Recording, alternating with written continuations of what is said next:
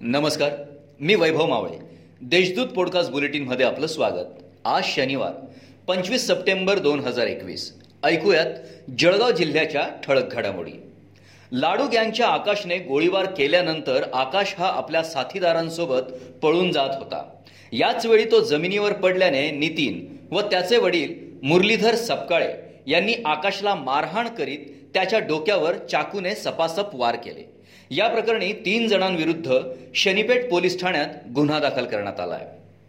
शहरातील महावीर नगर येथे एका बेवारस गाय जखमी अवस्थेत आढळली असता पशुपापा ॲनिमल प्रोटेक्शन या संस्थेतर्फे गुरुवार तेवीस सप्टेंबर रोजी महावीर नगर गाठून गायीच्या जखमेवर शस्त्रक्रिया करण्यात येऊन औषधोपचार करण्यात आले.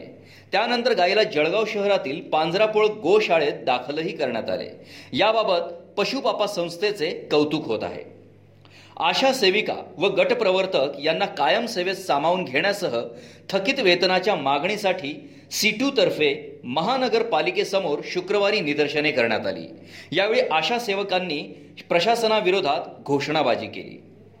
जिल्ह्यातील केळी उत्पादकांना गेल्या तीन ते चार वर्षांपासून बाजारभावापेक्षा निम्मे भाव मिळत आहे.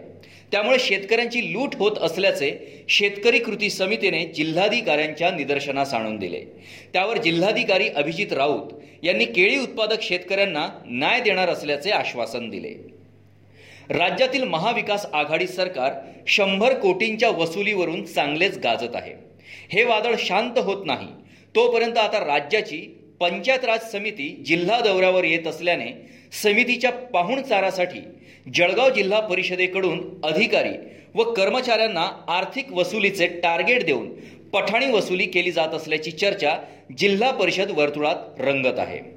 या होत्या आजच्या ठळक घडामोडी. याबरोबरच वेळ झाली येथेच थांबण्याची.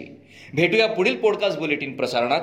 तोपर्यंत संक्षिप्त बातम्या आणि ताज्या घडामोडींसाठी देशदूत डॉट कॉम या संकेतस्थळाला भेट द्या.